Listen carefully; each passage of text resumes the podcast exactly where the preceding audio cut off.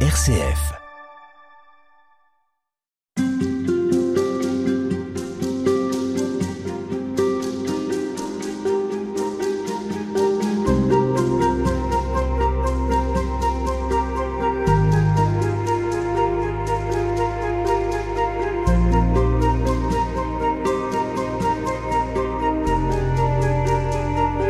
Bonjour à tous et bienvenue dans cette émission Halte spirituelle en ce temps particulier qui est celui du carême. Cinq semaines avant de vivre Pâques et le mystère de la résurrection du Christ. Cinq semaines pour trouver du temps pour ceux qui n'en a plus. Et cette année, puisque nous vous emmènerons prier le Triduum Pascal chez les Clarisses de Poligny, nous avons eu envie de mieux connaître la spiritualité franciscaine. Et c'est avec vous, sœur Marie-Pierre, que nous allons passer cette émission. Bonjour. Bonjour. Vous êtes Clarisse dans la communauté d'Aubourdin. Aubourdin, c'est une commune située dans le département du Nord à quelques kilomètres de Lille et vous êtes la responsable de cette communauté qui compte quatre sœurs avec vous, donc sœur Monique, sœur Véronique et sœur Marie-François. Et alors, vous avez eu envie de suivre Sainte-Claire. Qu'est-ce qui vous a marqué chez cette figure dont la vie s'étend entre le XIIe et le XIIIe siècle? Pourquoi est-ce que les Clarisses ont eu votre préférence? Mais écoutez, je n'ai pas choisi Sainte-Claire. J'ai choisi de suivre le Christ et c'est lui qui m'a amené sur les pas de Sainte-Claire et Saint-François.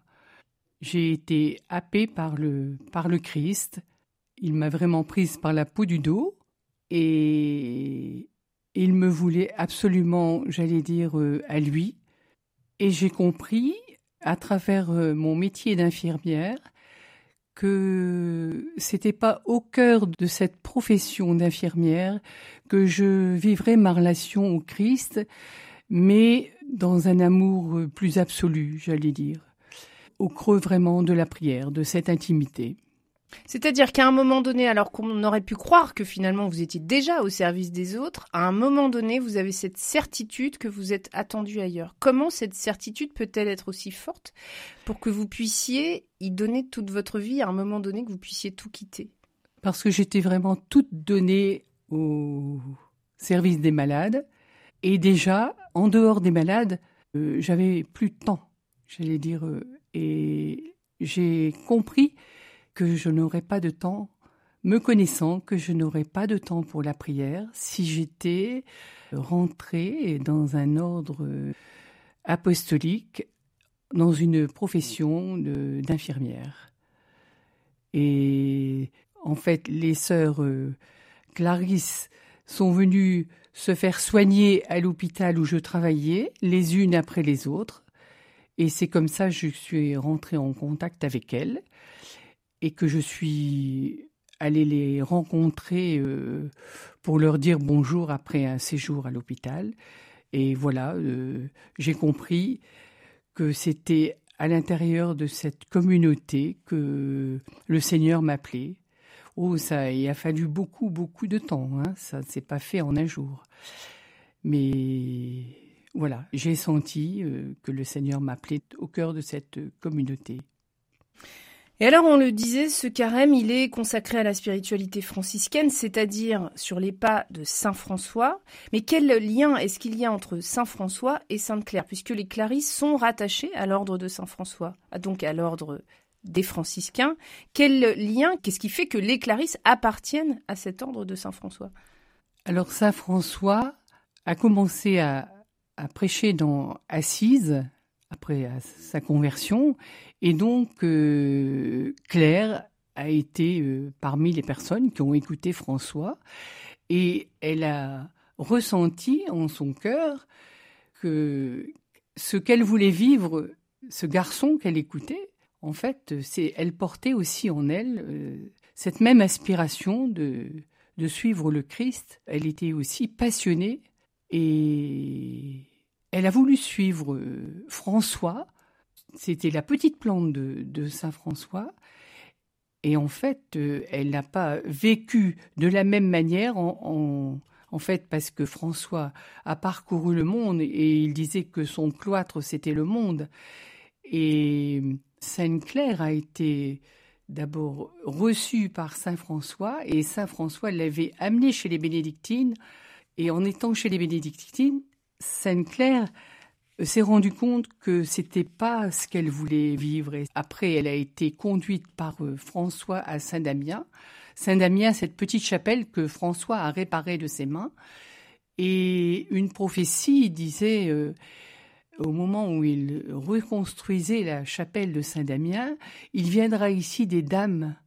Et en fait, il avait prophétisé euh, l'ordre des claristes, si je puis dire.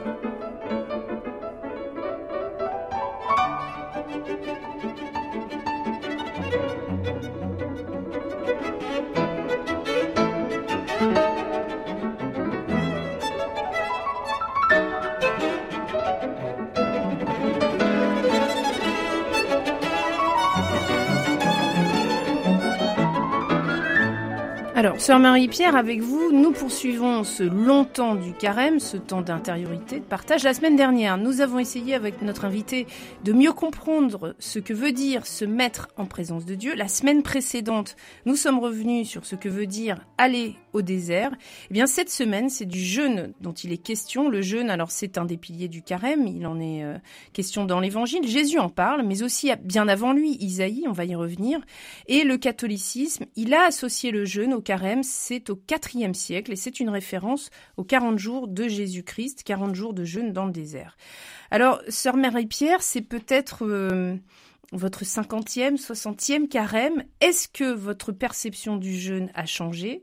Est-ce que vous avez compris différemment le jeûne au fil du temps et au fil de vos carèmes Alors, ce que je retiendrai d'abord du carême, je dirais et c'est ce que j'ai un peu compris, euh, j'allais dire cette année. Il y a deux phrases qui vont rythmer le ton du carême. Voici le temps favorable, voici le jour du salut. Et les yeux fixés sur Jésus-Christ, entrons dans le combat de Dieu. Ces deux phrases vont rythmer la prière du matin que l'Église chantera durant les quarante jours de carême. Oui, réjouissons-nous parce que le carême est un temps favorable. Alors peut-être que vous pouvez nous les redire, ces deux phrases. Voici le temps favorable. Voici le jour du salut. Les yeux fixés sur Jésus-Christ, entrons dans le combat de Dieu. Entrons dans le combat de Dieu. Et déjà dans le livre de l'Exode, parce que durant ce carême, les premières lectures vont être euh, prises de, de l'Exode, Moïse disait déjà aux Hébreux Le Seigneur combat pour vous et vous n'aurez rien à faire. Et ça, cet épisode, c'est juste au moment où les Hébreux sont suivis par les Égyptiens et ça, juste avant le passage de la mer Rouge. Donc c'est vraiment un moment tragique, si je puis dire, et voit le Moïse qui dit aux Hébreux Mais le Seigneur combat pour vous. Et la phrase de l'évangile de Matthieu qui m'a aussi beaucoup séduit cette année, c'est l'Esprit Saint conduit Jésus au désert. Alors si c'est l'Esprit Saint qui conduit Jésus au désert, ça ne peut être que bon, puisque ça vient de l'Esprit. L'Esprit va pas nous conduire dans un mauvais lieu, c'est pas possible. Ça c'est sûr. Donc j'allais dire quelle libération de savoir que c'est l'Esprit qui nous pousse au désert comme il a poussé Jésus au désert. Ce désert sera le temps de la conversion, le temps de l'épreuve de notre liberté, où l'on choisira la vie ou la mort, le temps de faire plus ample connaissance avec Jésus, de reprendre contact avec la source qui est en nous, de retrouver la nécessité du silence, de la solitude, de fuir la surface des choses, et voilà, j'allais dire, je vous rejoins dans ce terme de jeûne. Le terme de jeûne, je ne l'aime pas beaucoup. En fait, il explique un peu la privation, et en fait, le jeûne, ça sera peut-être une sélection plutôt qu'une privation, et donner peut-être priorité à certaines choses que de remplacer. On renonce à quelque chose si, si c'est pour un mieux, mais sinon, à quoi bon renoncer à quelque chose? Oui, c'est pas forcément un temps associé au bonheur, le, temps du carême, ni le jeûne d'ailleurs. Et pourtant, Dieu nous veut heureux. Peut-être parfois, c'est ça qui est compliqué à associer. Ah, le temps du carême, c'est un temps de bonheur. C'est un temps où Jésus veut renouer l'alliance avec nous. c'est un temps de fiançailles, c'est un temps de préparation au mariage. Je pense que si vous interrogez des jeunes qui se préparent au mariage, ils sont vraiment dans le bonheur. Hein. Alors juste avant de terminer cette émission, je voudrais qu'on s'arrête sur une phrase que vous avez dite, qui est que le carême, c'est faire connaissance avec Jésus, retrouver la source qui est en nous, fuir la surface des choses. On pourrait se dire que pour une, sœur Clarisse, euh, qui appartient à un ordre mendiant, qui est un ordre qui vit de simplicité, de pauvreté, on a du mal à imaginer de quoi vous pourriez vous priver pourquoi est-ce qu'il serait nécessaire que vous retrouviez vous la source qui est en vous, alors que quelque part votre temps entier est consacré à cela? Qu'est-ce que vous avez donc à retrouver que vous n'avez pas déjà? Oh, ben, écoutez, c'est pas parce qu'on vit dans un espace réduit que les choses sont limitées. Parce qu'en esprit, on peut voyager au bout du monde, on peut avoir le cœur euh, accaparé par mille petites choses. Et donc, on est toujours sur une ligne de crête. Et à chaque instant, il y a un choix à faire, même dans notre vie à nous, pour préférer Dieu, laisser quelque chose qui va nous faire plaisir, un petit travail plus plaisant, etc. Non, je pense que la fidélité à l'instant présent, c'est ce que j'appellerais la croix. Quand les gens nous disent euh, il faut porter notre croix, mais eh la croix, si c'était déjà la fidélité à l'instant présent, et si nous étions, avec la grâce de Dieu, fidèles à cet instant, on serait déjà, j'allais dire, euh, les gagnants sur toute la ligne. Et qu'est-ce que le Seigneur aurait de la chance d'être aimé ainsi et nous avec?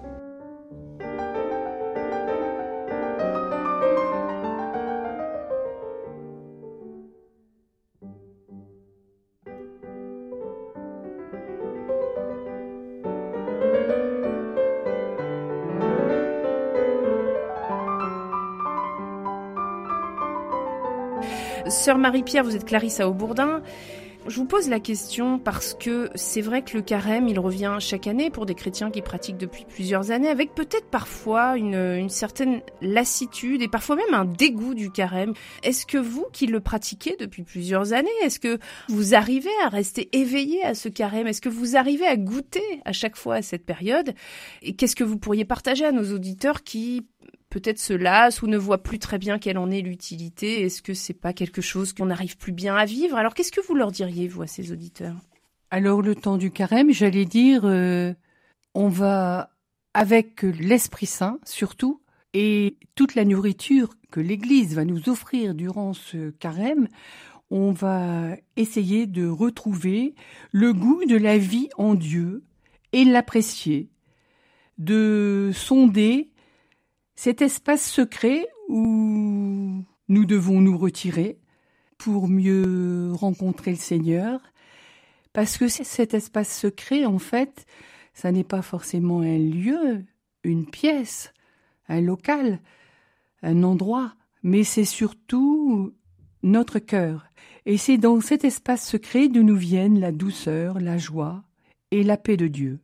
Il suffit d'en faire une fois l'expérience pour euh, se dire qu'on a envie d'y revenir. Et Jésus, le premier, a été conduit au désert par l'Esprit Saint. Et qu'est-ce que c'est que le désert pour Jésus, sinon que son humanité? Il faut pas oublier que Jésus s'est incarné et donc il est sorti du sein du Père pour venir sur cette terre et il a dû endosser notre humanité, notre chair. Et en fait, son entrée au désert, c'est l'événement qui se déroule sitôt le baptême de Jésus par Jean. Il va vers le désert. Et le désert, ça sera son humanité. Cette quarantaine, on ne la situe pas géographiquement, la quarantaine.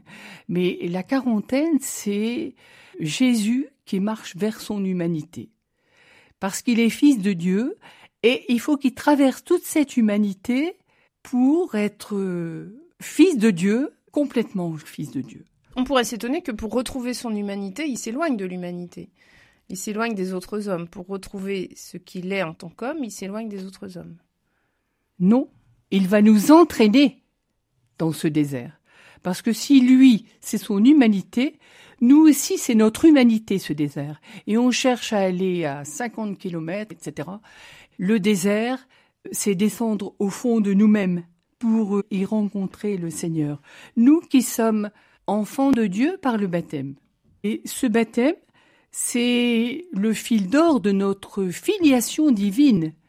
Et nous devons tenir cette main de Dieu humblement mais fermement jusqu'au bout.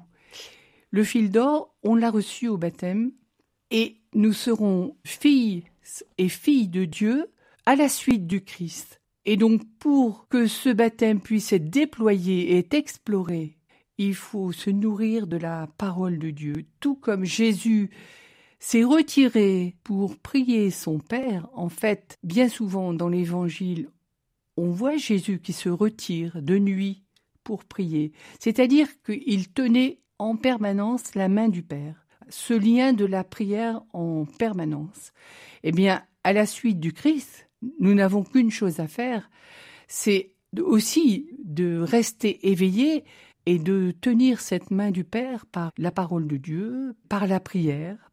Le jeûne, moi, je, je le situe à cet endroit-là en me disant, je vais éliminer telle et telle chose de ma vie pour donner davantage de temps à cette prière, à cette rumination de la parole de Dieu qui va me nourrir et me faire grandir dans ma condition de fille de Dieu et d'enfant de Dieu.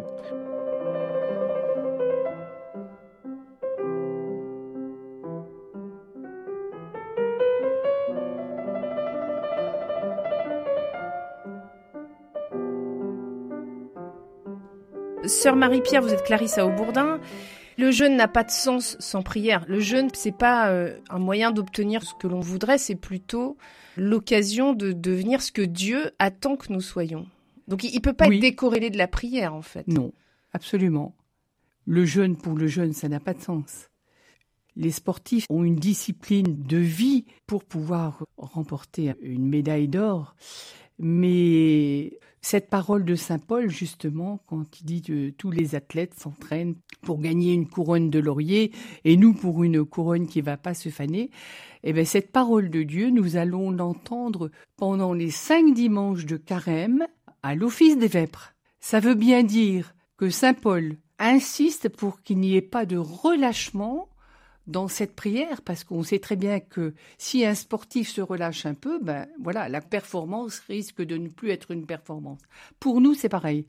La performance du carême, ça sera de rester éveillé avec euh, quelque chose qui est bon au palais, c'est-à-dire cette parole de Dieu qu'on va savourer, qu'on va ruminer, qu'on va manger. Et c'est ça qui va nous faire grandir en fille de Dieu. On n'a rien d'autre à faire en tant qu'enfant de Dieu, de, déployer notre baptême. Si on goûte la parole de Dieu, on va forcément y revenir. Quelque chose qui est bon, on y revient. Goûtez et voyez comme est bon le Seigneur. On le répète combien de fois aussi dans les psaumes. On prie ça souvent et c'est vraiment quelque chose qu'on expérimente ou bien ce sont simplement des paroles. Goûtez et voyez comme est bon le Seigneur. Ben non. Je pense que c'est vraiment euh, une parole qu'on va savourer, qu'on va ruminer et qui va nous faire grandir. Donc le carême est aussi associé à la persévérance. Tout à fait. Dans la durée. Dans la durée. Donc il faut encourager ceux qui parfois désespèrent au bout de quelques jours et se disent non, décidément, encore cette année, ce sera raté pour moi. Eh bien, Saint François disait à ses frères, chaque matin, commençons mes frères, parce que jusqu'alors nous n'avons encore rien fait. La miséricorde du Seigneur se renouvelle chaque matin. Alors euh, voilà, on peut rien attendre de mieux de notre Dieu quand même. Alors, vous parliez du, du, goût. Dans la Bible, le mot jeûne, il vient du mot hébreu qui signifie couvrir la bouche, ou du mot grec qui signifie s'abstenir.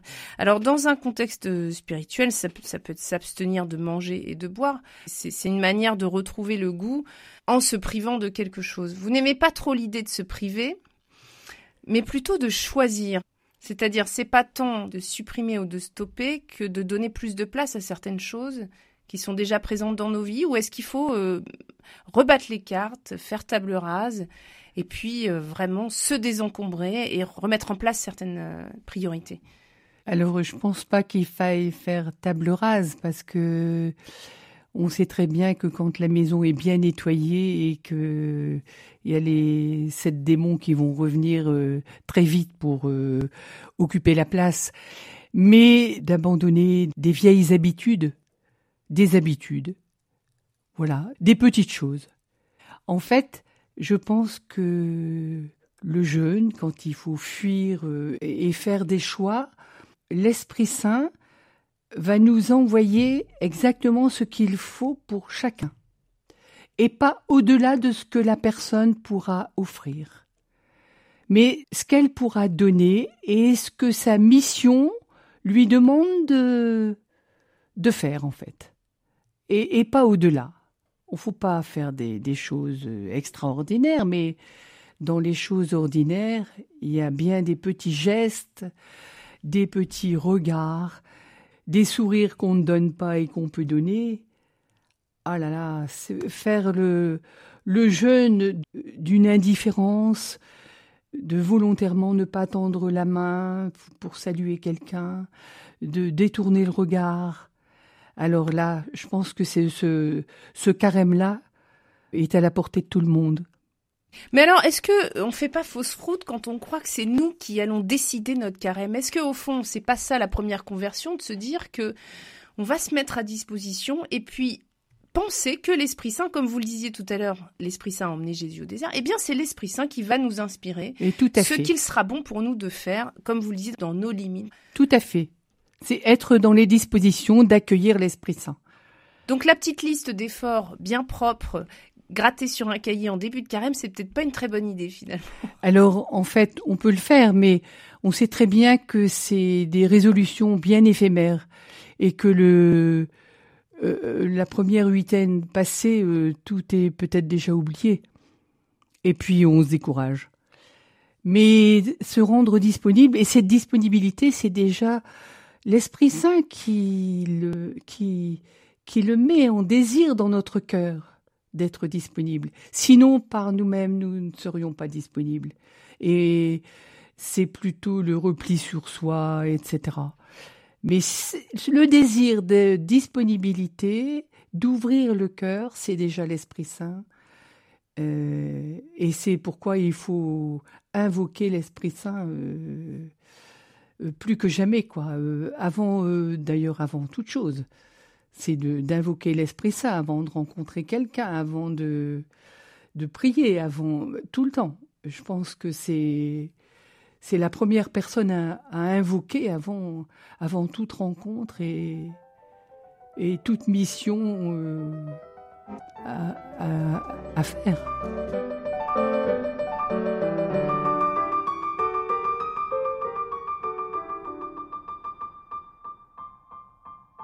Voudrais qu'on s'arrête, ne serait-ce que quelques minutes, sur le jeûne alimentaire, parce que on est passé euh, d'un jeûne alimentaire très fort, vraiment, avec des journées où, il est question d'abstinence et de, ne pas manger, de ne pas boire. D'ailleurs, c'est écrit dans le livre d'Esther, va rassemble tous les juifs qui se trouvent à Suse et jeûner pour moi sans manger ni boire pendant trois jours, ni la nuit, ni le jour.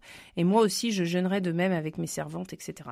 Et donc, ce jeûne cette privation de nourriture, elle est quand même très présente dans l'écriture. Il y a d'autres passages qui la mentionnent.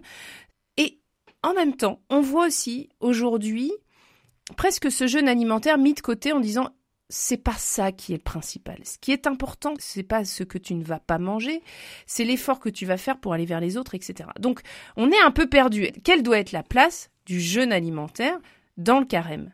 Alors, évidemment, pendant le carême, on nous dit que le mercredi des cendres, c'est un jour de jeûne et les vendredis de carême. Alors, dans notre communauté, d'abord, il faut rappeler que les clarisses sont un ordre mendiant et que nous recevons de nos bienfaiteurs. Et notre nourriture, eh bien, va aussi dépendre de ce que les personnes vont nous, nous déposer. Et notre menu dépend de ce que les gens nous apportent. En plus, c'est vrai que les gens nous rapportent toujours des bonnes choses, mais on les cuisinera beaucoup euh, plus simplement pendant le carême. Et les mercredis des cendres et les vendredis, nous mangerons du poisson et on évitera de, manger un, dessert ce jour-là. Et bon, le repas restera sobre, c'est sûr. Hein, euh. Alors, pendant la pandémie, il y a aussi des, familles qui se sont trouvées, des jeunes aussi, qui se sont trouvés en difficulté. Le simple fait de manger est devenu pour certains très difficile. Là aussi, on peut questionner, en fin de compte aussi, quel serait le sens d'une privation dans ce cas-là? Oui, justement, on a vu beaucoup euh, de jeunes pendant la pandémie aller au resto du cœur parce qu'ils n'avaient plus de quoi se, se nourrir. Et donc, euh, dans le contexte de cette année, euh, c'est peut-être un peu difficile de parler de jeûne alimentaire alors que euh, les jeunes ont peut-être été privés, non pas seulement euh, d'alimentation, mais aussi de fréquentation et de relations avec les copains, etc. Je pense que c'est avec discernement qu'il faut faire le choix.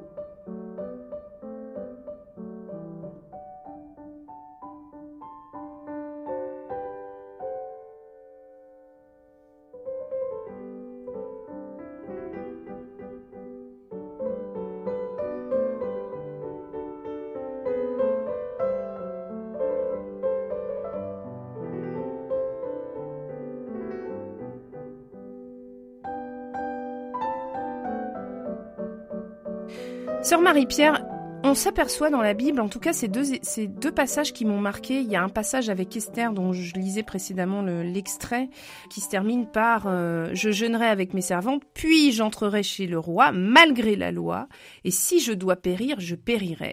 Et on trouve aussi dans, dans le livre de Daniel cet exemple qui raconte comment cette privation, comment le fait de se tourner vers Dieu, de lui consacrer du temps, vient nous donner de la force et de l'assurance.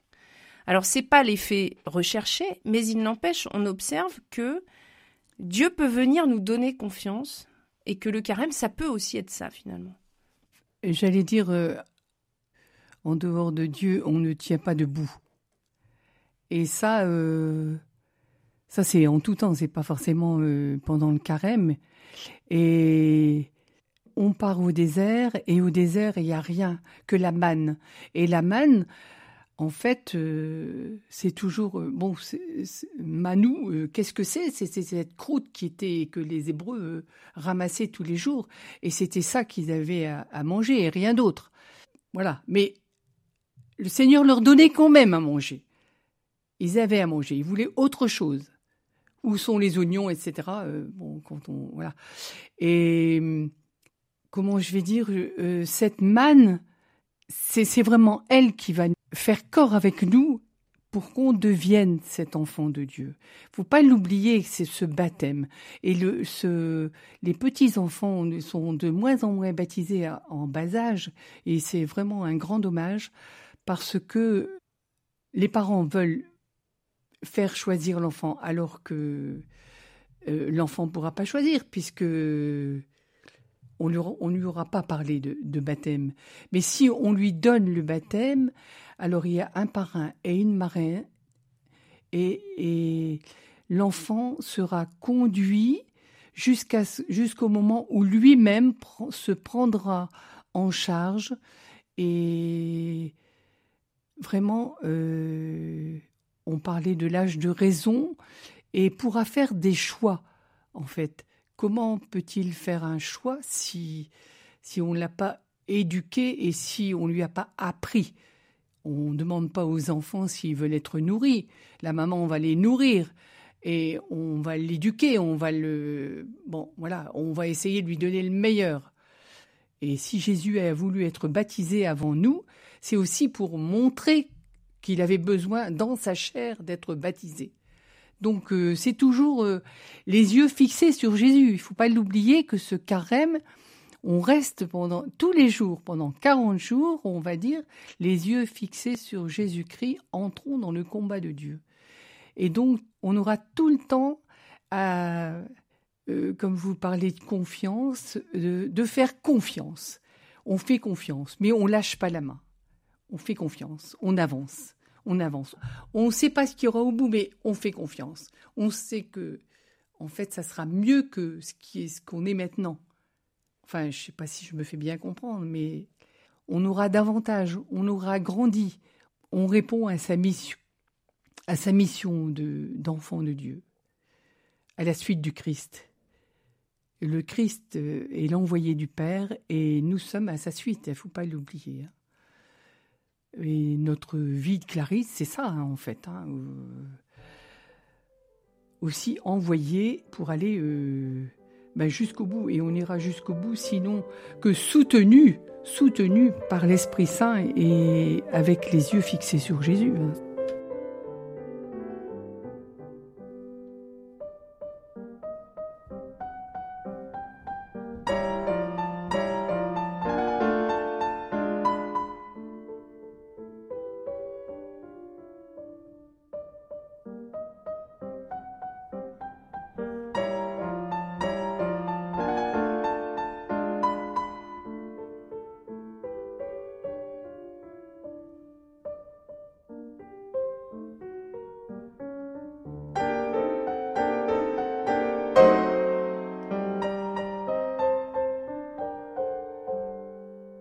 Sœur Marie-Pierre, on parle dans cette émission de se désencombrer, de faire des choix. On est sur cette thématique du jeûne. On a évoqué le goût précédemment. Qu'est-ce qu'il en est pour la vue? À quoi ça peut ressembler le jeûne pour ce qui est de la vue? De quoi est-ce qu'on pourrait se priver? Qu'est-ce qui l'est à regarder, à ne pas regarder? Comment est-ce qu'on peut donner plus d'acuité à son regard?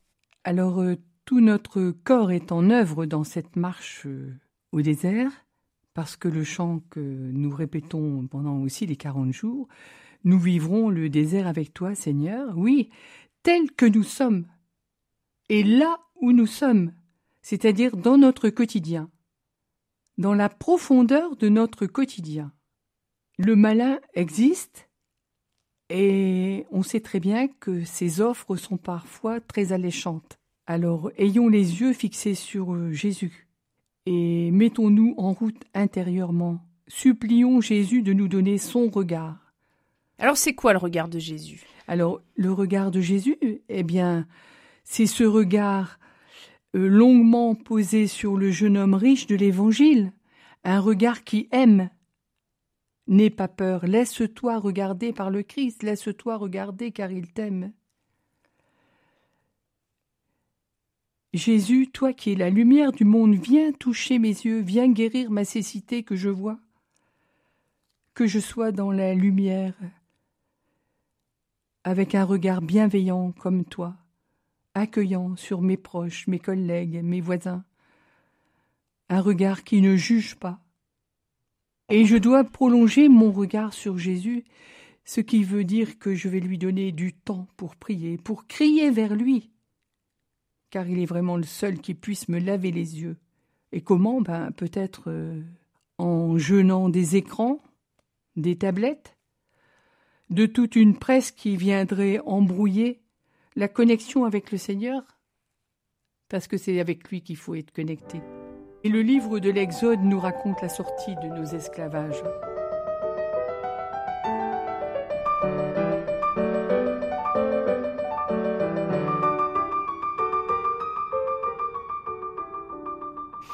Comment est-ce que nous touchons les autres par notre parole? Comment le Christ peut nous toucher? Et comment le Christ, vraiment au sens premier, vient auprès de ceux qui le rencontrent et les touchent?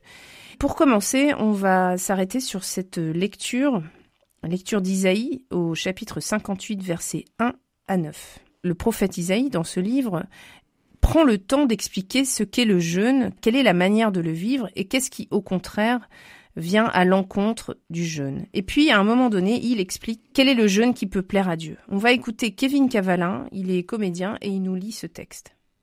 Ainsi parle le Seigneur Dieu. Crie à pleine gorge, ne te retiens pas. Que s'élève ta voix comme le corps? Dénonce à mon peuple sa révolte, à la maison de Jacob ses péchés. Ils viennent me consulter jour après jour. Ils veulent connaître mes chemins, comme une nation qui pratiquerait la justice et n'abandonnerait pas le droit de son Dieu. Ils me demandent des ordonnances justes. Ils voudraient que Dieu soit proche. Quand nous jeûnons, pourquoi ne le vois-tu pas? Quand nous faisons pénitence, pourquoi ne le sais-tu pas? Oui, mais le jour où vous jeûnez, vous savez bien faire vos affaires. Et vous traitez durement ceux qui peinent pour vous. Votre jeûne se passe en disputes et querelles, en coups de poing sauvages. Ce n'est pas en jeûnant comme vous le faites aujourd'hui. S'agit-il de courber la tête comme un roseau, de coucher sur le sac et la cendre? Appelles-tu cela un jeûne, un jour agréable au Seigneur? Le jeûne qui me plaît, n'est-ce pas ceci? Faire tomber les chaînes injustes, délier les attaches du joug, rendre la liberté aux opprimés, briser tous les jougs, n'est-ce pas partager ton pain avec celui qui a faim, accueillir chez toi les pauvres sans abri, couvrir celui que tu verras sans vêtements, ne pas te dérober à ton semblable? Alors ta lumière jaillira comme l'aurore, et tes forces reviendront vite. Devant toi marchera ta justice, et la gloire du Seigneur fermera la marche. Alors, si tu appelles, le Seigneur répondra. Si tu cries, il dira Me voici. Sœur Marie-Pierre, j'aimerais qu'on s'arrête sur euh, ce que dit le prophète Isaïe quand il explique quel est le jeûne qui pourrait plaire au Seigneur. On l'entendait, il dit c'est faire tomber les chaînes injustes, délier les attaches du joug, rendre la liberté aux opprimés et briser tous les jougs. Alors on a parfois le, sentiment qu'on fait ce jeûne d'abord et avant tout pour nous-mêmes, mais finalement, est-ce qu'on n'est pas appelé pendant ce carême à ce que notre jeûne soit bénéfique pour tous ceux qui nous entourent, et donc ici faire tomber les chaînes injustes, rendre la liberté aux opprimés? C'est quand même fort cette mission qui nous est donnée finalement. Mais le fait d'être plus proche du Seigneur par la prière, par la veille, notre attitude va être aussi transformée pour les personnes qui sont dans notre entourage. Parce que bien souvent, nous n'avons pas forcément conscience de la dureté de notre langage, de la manière dont nous nous adressons à notre sœur, à notre collègue. Et bien souvent, par le ton qui est mis pour parler, est-ce qu'on ne ligote pas justement l'autre? On peut faire peser sur ceux qui nous entourent des joues. Oui, et par habitude, par une fatigue qui peut être la nôtre, parce que la personne qui est à côté de moi euh, m'exerce par ses tics et ses manies. C'est tout simple, mais j'allais dire, euh, c'est à notre portée de pouvoir euh, changer nos habitudes, notre langage, et y faire passer un peu de lait, de miel, pour que ce soit plus agréable à vivre pour la voisine. Et nous qui vivons en communauté, euh, on a un peu cette expérience-là et c'est sûr que le carême, c'est un moment euh, où chacune euh, peut faire un petit examen conscience et, et se reprendre pour que la vie, en fait, soit plus belle pour chacune.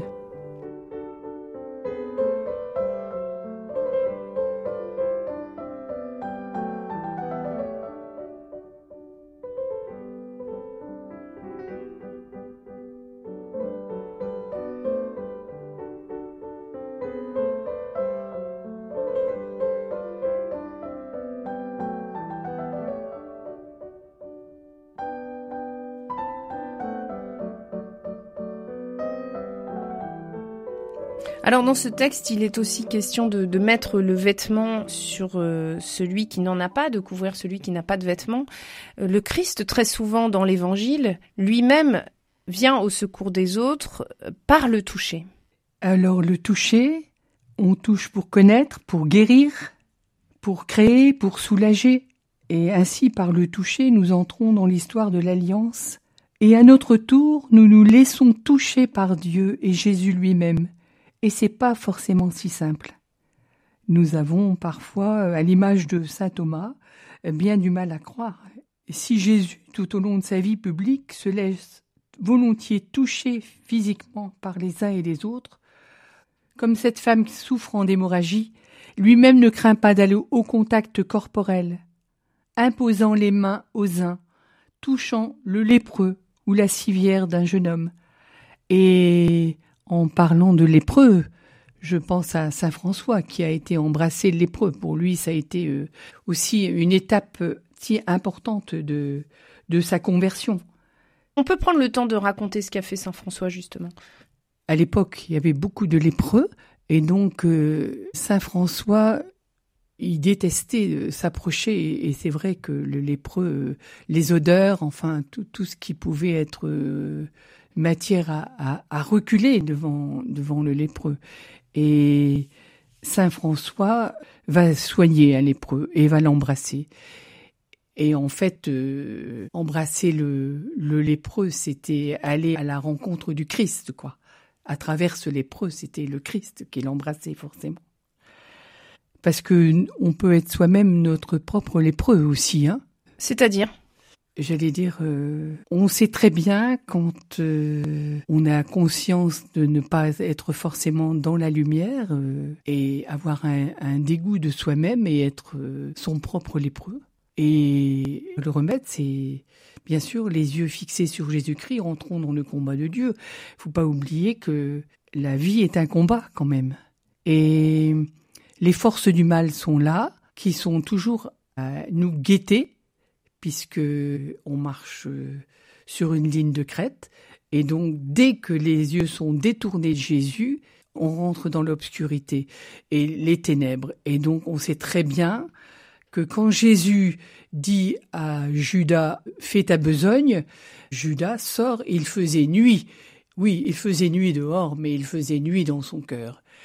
Et quand il fait nuit dans notre cœur, on sait très bien qu'on est poussé au mal à faire des choses euh, contraires à la volonté de Dieu.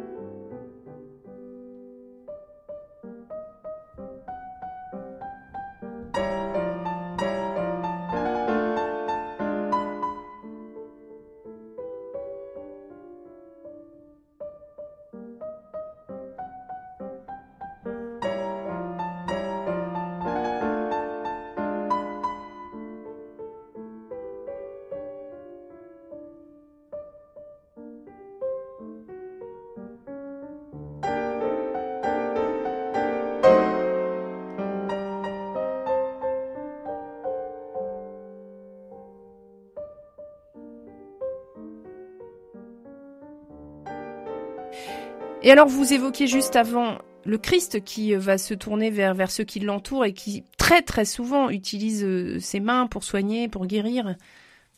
Même, euh, il sait très bien que quand euh, la femme atteinte d'hémorragie touche son vêtement, il sent qu'il y a une force qui sort de lui. Qui a touché mon vêtement Alors que il était entouré de personnes et c'est formidable qu'on entende Jésus qui il y a cette ce toucher qui sent même à distance combien euh, sa présence va influer sur les personnes qui sont alentour. Quoi. Si nous contemplons la vie de Jésus, nous voyons qu'il n'a jamais lâché la main du Père. Combien de fois lit-on dans l'Évangile que Jésus se retire pour prier, souvent de nuit? Faisons de même dans notre marche au désert. Par le baptême, je tiens humblement mais fermement la main du Père.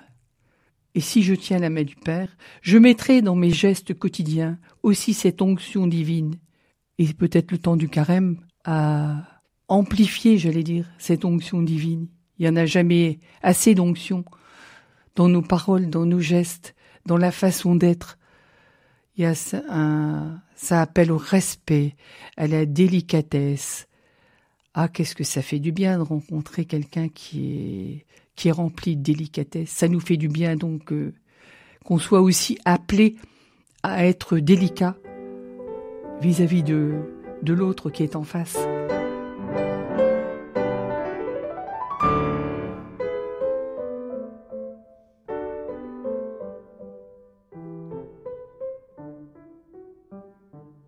Je voudrais vous lire un extrait de l'Exode au chapitre 34, verset 28. Moïse fut là avec l'Éternel quarante jours et quarante nuits. Il ne mangea point de pain, il ne but point d'eau. Et l'Éternel écrivit sur les tables les paroles de l'alliance, les dix paroles. On voit dans ce passage que Moïse euh, va pouvoir écouter ce que l'Éternel a à lui dire après avoir pris 40 jours et 40 nuits sans manger et sans boire. Et donc c'est ce temps justement pour lequel il s'est privé qui va lui permettre de pouvoir écouter Dieu. Est-ce que vous diriez, sœur Marie-Pierre, qu'il y a des circonstances, il y a des occasions qui nous sont données dans lesquelles on peut mieux entendre ce que Dieu a à nous dire justement? Alors je vais dire que Louis est bien mis à mal aujourd'hui par nos villes bruyantes ou par les oreillettes de nos baladeurs. Or jadis les moines avaient établi un lien étroit entre ces deux sens. Si tu désires voir, écoute d'abord. L'audition est un degré de la vision, comme dit saint Bernard.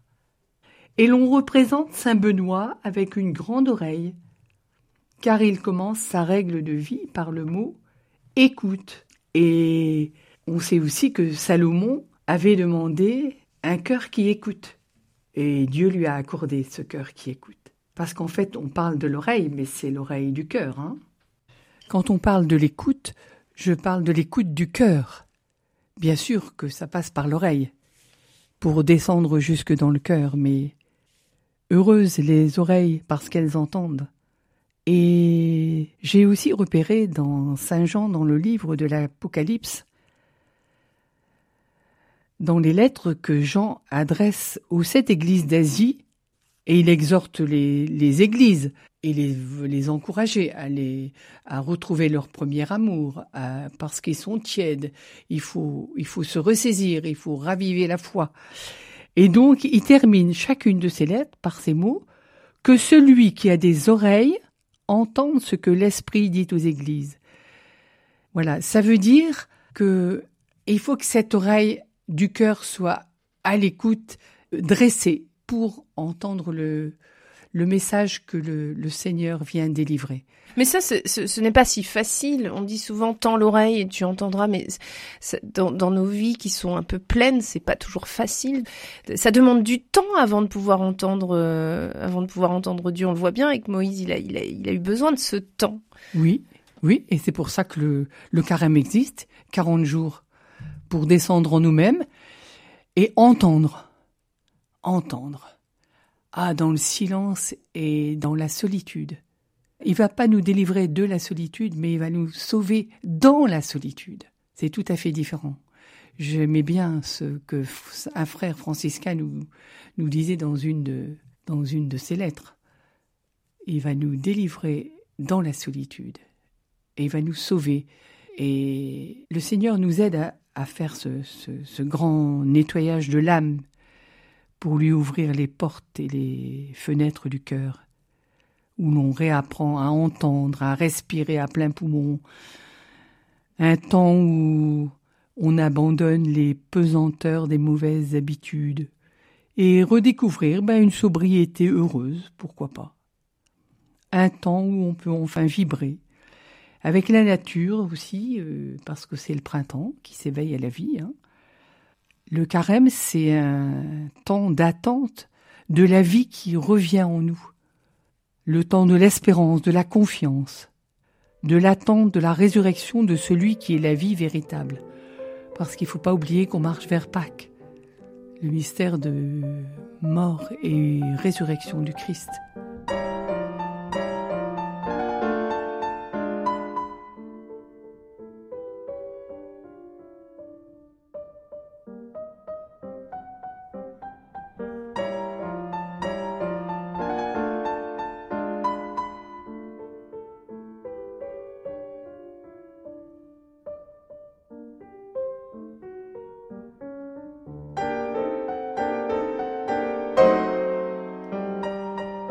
Alors vous évoquiez le fait que ce soit nous qui écoutions Dieu. Est-ce que, est-ce que Dieu nous écoute? Il y a dans le livre du prophète Joël Dieu qui parle aux Israélites infidèles et qui leur dit Revenez à moi de tout votre cœur et avec des jeûnes et avec des pleurs et avec des lamentations. Ça veut dire que est-ce qu'il y a besoin de se lamenter pour que Dieu nous écoute? Comment est-ce que dans notre temps de prière, on peut tout faire pour que Dieu nous écoute? La prière, c'est d'abord un élan vers Dieu. Et en fait, euh, il aime qu'on lui raconte notre vie, hein, tout simplement. Hein. C'est ça la prière. Raconter ce qui va et ce qui va pas. Et nous avons la certitude que lui nous écoute parce que c'est toujours lui qui est à notre recherche avant que nous soyons à sa recherche. Hein. Ça, faut pas l'oublier non plus. C'est lui qui nous attend toujours dans ce désert, plutôt, parce que c'est le temps favorable. Et ce désert, comme c'est au fond de nous-mêmes, ben, il est toujours portatif. C'est déjà bien pratique. Et dans ce désert, il nous attend, tout le temps. Et ça, c'est la grâce des grâces. Alors que nous soyons des fils et des filles turbulentes ou turbulentes, euh, l'essentiel c'est qu'on soit des enfants de Dieu et des filles de Dieu. Je crois que c'est ça qu'il faut aussi retenir. Nous avons tous euh, dilapidé l'héritage, comme l'enfant prodigue. Et en fait, c'est c'est le père là-dedans qui est le le plus méritant parce qu'il a il a scruté, il a il attend, il attend. Le père attend, attend le retour de son fils. Et voilà, euh, c'est notre histoire, hein, c'est notre histoire à chacun, à chacune. Le père nous attend et ce carême, c'est ça, c'est le retour de l'enfant prodigue. Alors, euh, on est tous des fils turbulents, hein, faut pas, faut pas rêver. On a tous besoin d'être sauvés. Il est venu pour, euh, pour chacune et chacun d'entre nous. Parce que nous sommes uniques à ses yeux. Et il nous aime tellement. Sœur Marie-Pierre, à travers ces cinq émissions, on, est revenu sur les, sur les cinq sens. Comment est-ce que ça pourrait se traduire chez Sainte-Claire et Saint-François dans leur vie euh, À quoi est-ce qu'ils ont été peut-être le plus attentifs? Est-ce que c'était est-ce que c'était la vue? Est-ce que c'était l'ouïe, l'odorat? Qu'est-ce qui, dans leur vie spirituelle, a pu marquer justement cette attention aux cinq sens? Et peut-être alors un peu plus loin aux jeunes si euh, c'est quelque chose dont ils ont parlé Alors Sainte-Claire, je vais dire que Sainte-Claire euh, euh, est, très proche de Saint Paul quand euh, Saint Paul parle de d'athlètes et de courses pour le, le combat pendant ce temps de, de carême et qu'il faut et qu'il faut pas se relâcher. Et Sainte Claire lui dit aussi ce que tu fais, fais le bien, ne recule pas, hâte-toi, cours d'un pas léger, sans heurter aux pierres du chemin, sans même soulever la poussière, va, confiante, allègre et joyeuse, sur le chemin du bonheur. C'est une femme qui est toujours euh, en marche aussi, et avec euh, là, on va reparler de la délicatesse et de et de et du toucher, parce que Claire, la nuit, quand elle euh, elle se levait pour la prière, elle allait recouvrir les sœurs, elle les soignait, elle leur lavait les pieds et les mains quand elles rentraient de quête. Elle faisait des miracles déjà de son vivant aussi. Et donc euh, une femme très proche dans sa relation euh, de sœur, et c'est pourquoi on dit que c'est vraiment une sœur parmi ses sœurs. Elle n'a pas voulu être la, supérieure de, de son monastère, mais être une sœur parmi ses sœurs parce qu'elle est avant tout la servante. Et comme le pape se dit serviteur des serviteurs, nous sommes aussi la servante de nos sœurs. Donc dans le toucher, dans le aussi dans l'écoute, parce que voilà, elle écoutait aussi beaucoup ses sœurs. Euh, Saint François de même, hein, parce que quand il y a un frère qui avait faim et, et et, qui criait la nuit parce qu'il avait faim, eh bien, François euh, partageait le. Allez, on se mettait à table et puis on mangeait, et il mangeait avec euh, son frère pour que son frère ne soit pas dans la honte. Enfin, c'est tout des gestes très humains, beaucoup d'humanité. Et ça, le premier des humains, eh bien, c'est Jésus. Donc, euh, je reviens à cette marche de, de, de carême qui, pour Jésus, son désert, c'est marcher vers son humanité. Et nous, c'est marcher vers notre humanité de fille de Dieu. Alors une dernière question qui sera sur la durée du carême, 40 jours, 40 nuits. Le Christ aussi, euh, dans Matthieu chapitre 4 verset 2, on dit donc qu'il a faim à la fin de ce carême. Il y a donc un Moi début. aussi. il y a donc un début et il y a une fin, il y a une limite. Le carême, il n'est pas fait pour durer, il est justement condensé. Euh, Qu'est-ce que ça peut apporter justement ce temps spécial? Est-ce que c'est justement ça qui va le rendre intense? Voilà, en- encourager euh, nos auditeurs à suivre le, le carême. Ben oui, parce que l'effort, on peut le faire un temps, mais on peut pas le faire tout le temps, un effort. On le sait bien. Parce qu'on est humain, justement, et on a des limites. Et quand on est limité, on fait le maximum. Et c'est une, course, hein. Saint Paul le dit, donc, euh, on va essayer de gagner la course. Eh bien, ce sera un joli mot de la fin. Merci beaucoup, sœur Marie-Pierre. Vous êtes euh, Clarisse au monastère d'Aubourdin. Aubourdin, c'est une commune qui se situe dans le nord, à quelques kilomètres de l'île. Merci de nous avoir fait découvrir euh, d'autres facettes du jeûne et de nous avoir encouragés à suivre ce carême tous ensemble. Merci à vous. Merci à vous et au revoir. Et bon carême.